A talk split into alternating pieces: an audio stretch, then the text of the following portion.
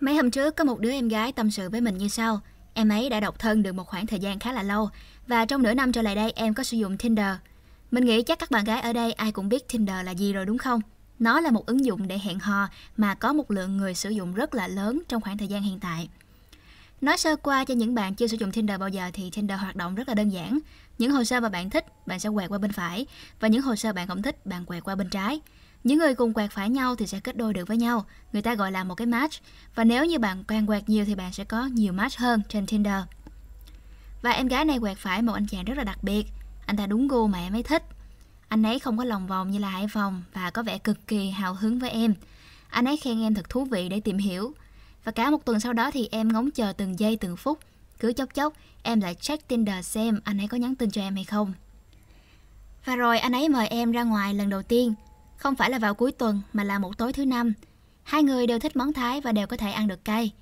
Cái cách mà anh ấy nhìn em cười, cách anh ấy gấp thức ăn cho em, cách anh ấy bắt chước theo hành động của em cũng như cách mà anh ấy chạm vào lưng em khi hai người đi bên cạnh nhau đều khiến tim em rung động. Mọi thứ diễn ra thật tuyệt và em cho rằng giữa hai người đã có chemistry, nghĩa là phản ứng hóa học với nhau. Em lên mạng xem hết bài báo này đến bài báo khác và hầu hết tất cả các dấu hiệu cho một cuộc hẹn hò thành công đều xảy ra với em. Em nhắn tin cho anh ấy vào sáng hôm sau. Anh ấy trả lời nhát gần và rồi biến mất để em là người kết thúc đoạn hội thoại. Em chờ anh ấy nói gì đó, nhưng anh ấy vẫn im lặng trong suốt một tuần sau đó, mặc dù Zalo của anh ta vẫn đang sáng đèn. Em bắt đầu hoang mang. Chuyện gì đã xảy ra? Em đã làm gì sai chứ? Mọi thứ thật tuyệt mà. Em không thể tập trung vào những công việc và học tập của mình nữa. Trong đầu em là một mớ câu hỏi bồng bông. Anh ta nghĩ gì? Cuộc hẹn đầu tiên có suôn sẻ như mình nghĩ. Mình đã làm gì sai hoặc tỏ ra không hứng thú nên anh ta đã bỏ cuộc chăng? Em rất mong có được một cuộc hẹn thứ hai với anh ấy. Vậy thì em phải làm gì bây giờ? Và câu trả lời của Ayla dành cho bạn gái này là không cần phải làm gì cả. Ayla đoán là có lẽ bây giờ em đang suy nghĩ về buổi hẹn đó, về những ánh nhìn làm tim em rung rinh, về ánh mắt mà anh ấy nhìn em. Những cảm xúc đó thật tuyệt vời mà đúng không? Chúng ta không thể phủ nhận được điều đó. Nhưng con gái vốn suy nghĩ rất là nhiều, Ayla biết và chính mình cũng không thể tránh khỏi. Nhưng Ayla phát hiện được rằng chính sự suy nghĩ và tưởng tượng của mình sẽ làm mình càng lúc càng thích đối phương hơn. Ở một vài lần hẹn đầu, thật khó để biết được tình cảm của đối phương như thế nào. Tình cảm của em thì đã rõ, em đã đổ về phía người ta rồi, còn người ta thì chẳng biết đang đi hẹn hò với một người nào khác hay không. Ở một khía cạnh tích cực hơn, có thể chỉ là người ta quá bận để trả lời tin nhắn của em mà thôi. Nhưng mà cho dù là trường hợp nào đi chăng nữa, em cũng không thể biết được và em cũng không cần thiết để biết điều đó. Theo Ayla thì cho tới khi anh ấy có động thái mới trong việc hẹn hò, thì điều em cần làm bây giờ đó chính là hãy quay lại là em của trước kia. Nhưng mà nói thì dễ, làm mới khó. Không phải nói mình không suy nghĩ về anh ấy nữa thì mình sẽ ngưng suy nghĩ và sẽ ngưng check tin nhắn, ngưng check hoạt động của anh ấy trên mạng xã hội. Vậy thì chúng ta cần làm gì? Điều cần làm nhất lúc này đó là đưa bản thân vào những hoạt động khác để chúng ta không còn thời gian để suy nghĩ những chuyện không đâu nữa. Hãy kết nối lại với bạn bè của mình, hãy chia sẻ những điều đang xảy ra trong cuộc sống với những người bạn thân thiết của mình. Em cũng có thể kể cho bạn bè của em về cuộc hẹn hò mới nhất với anh ta, cũng như những suy nghĩ, những hoang mang mà em đang phải trải qua. Tại sao phải giấu giếm? Bạn thân là để tâm sự mà đúng không? Chắc chắn là khi kết thúc trò chuyện, em sẽ cảm thấy cực kỳ thoải mái và nhẹ nhàng. Hơn thế nữa, có thể em sẽ lại học thêm những điều hay ho khác từ bạn bè của mình. Thêm một điều mà em nên làm nữa đó là viết nhật ký. Viết nhật ký cũng là một cách để chúng ta kết nối lại với chính bản thân mình.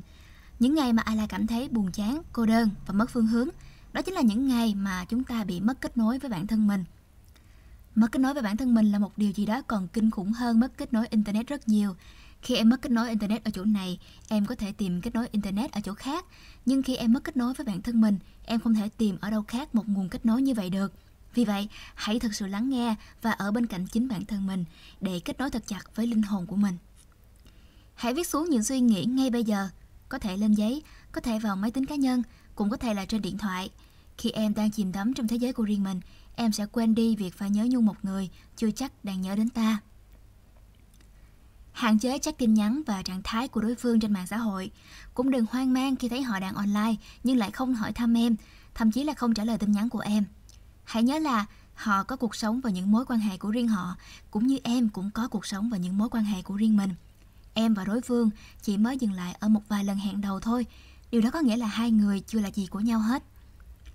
Thay vì cứ dán mắt vào chiếc điện thoại để mong nhận được tin nhắn từ anh ấy, hãy bước ra khỏi nhà, làm một vài động tác thể dục, hít thở không khí trong lành. Dù có thể sẽ khó chấp nhận, nhưng những cảm xúc tích cực trong một buổi hẹn đầu có thể không xảy ra ở cả hai phía. Có thể em thấy thật tuyệt, nhưng người kia chỉ thấy ở mức tạm ổn, và rồi người ta chọn cách im lặng, cũng là chuyện dễ hiểu mà thôi. Đừng tự dằn vặt mình vì giá như mình phải làm tốt hơn, giá như mình không nên nói điều kia, giá như mình phải trang điểm trau chuốt hơn một tí nữa. Dù em có trách móc bản thân như thế nào thì cuộc hẹn ấy cũng đã qua đi mất rồi. Nếu muốn làm tốt hơn, hãy làm tốt hơn cho những lần hẹn sau với những người khác. Ala tin là có rất nhiều người thú vị vẫn đang xếp hàng chờ để có được một cuộc hẹn với em. Và nếu như tuần sau, tháng sau, anh ấy chủ động quay lại rủ em đi hẹn hò và nếu như em vẫn còn thích anh ấy thì hãy cho anh ấy một cơ hội.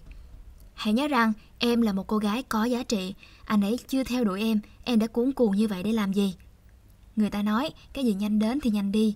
Em đừng trông mong tình cảm đến một cách chóng vánh, bởi vì nó cũng sẽ ra đi một cách chóng vánh như vậy. Vì vậy, tốt nhất là hãy để mọi thứ thật chậm rãi, thuận theo tự nhiên. Những người thật sự có tình cảm với em, chắc chắn họ sẽ chứng minh cho em thấy. Cái gì dành cho em, nó sẽ tự đến với em. Vì vậy, em đừng lo mình sẽ bỏ lỡ một thứ gì đó trong đời.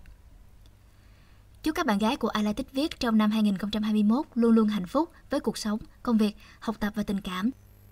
Nếu như bạn đang độc thân, mong là bạn sớm tìm được một người thật sự muốn tìm hiểu bạn và sẽ không để bạn phải lo lắng và thắc mắc không biết người ấy có thích mình hay không. Nếu như các bạn có những tâm sự hoặc những thắc mắc cần đến ý kiến của Ayla, đừng ngần ngại comment ở phía bên dưới, cũng như like và share video này đến cho những người bạn gái thân thiết của bạn. Đó chính là động lực lớn nhất để Ayla phát triển thêm nhiều nội dung hay hơn nữa dành cho con gái tụi mình.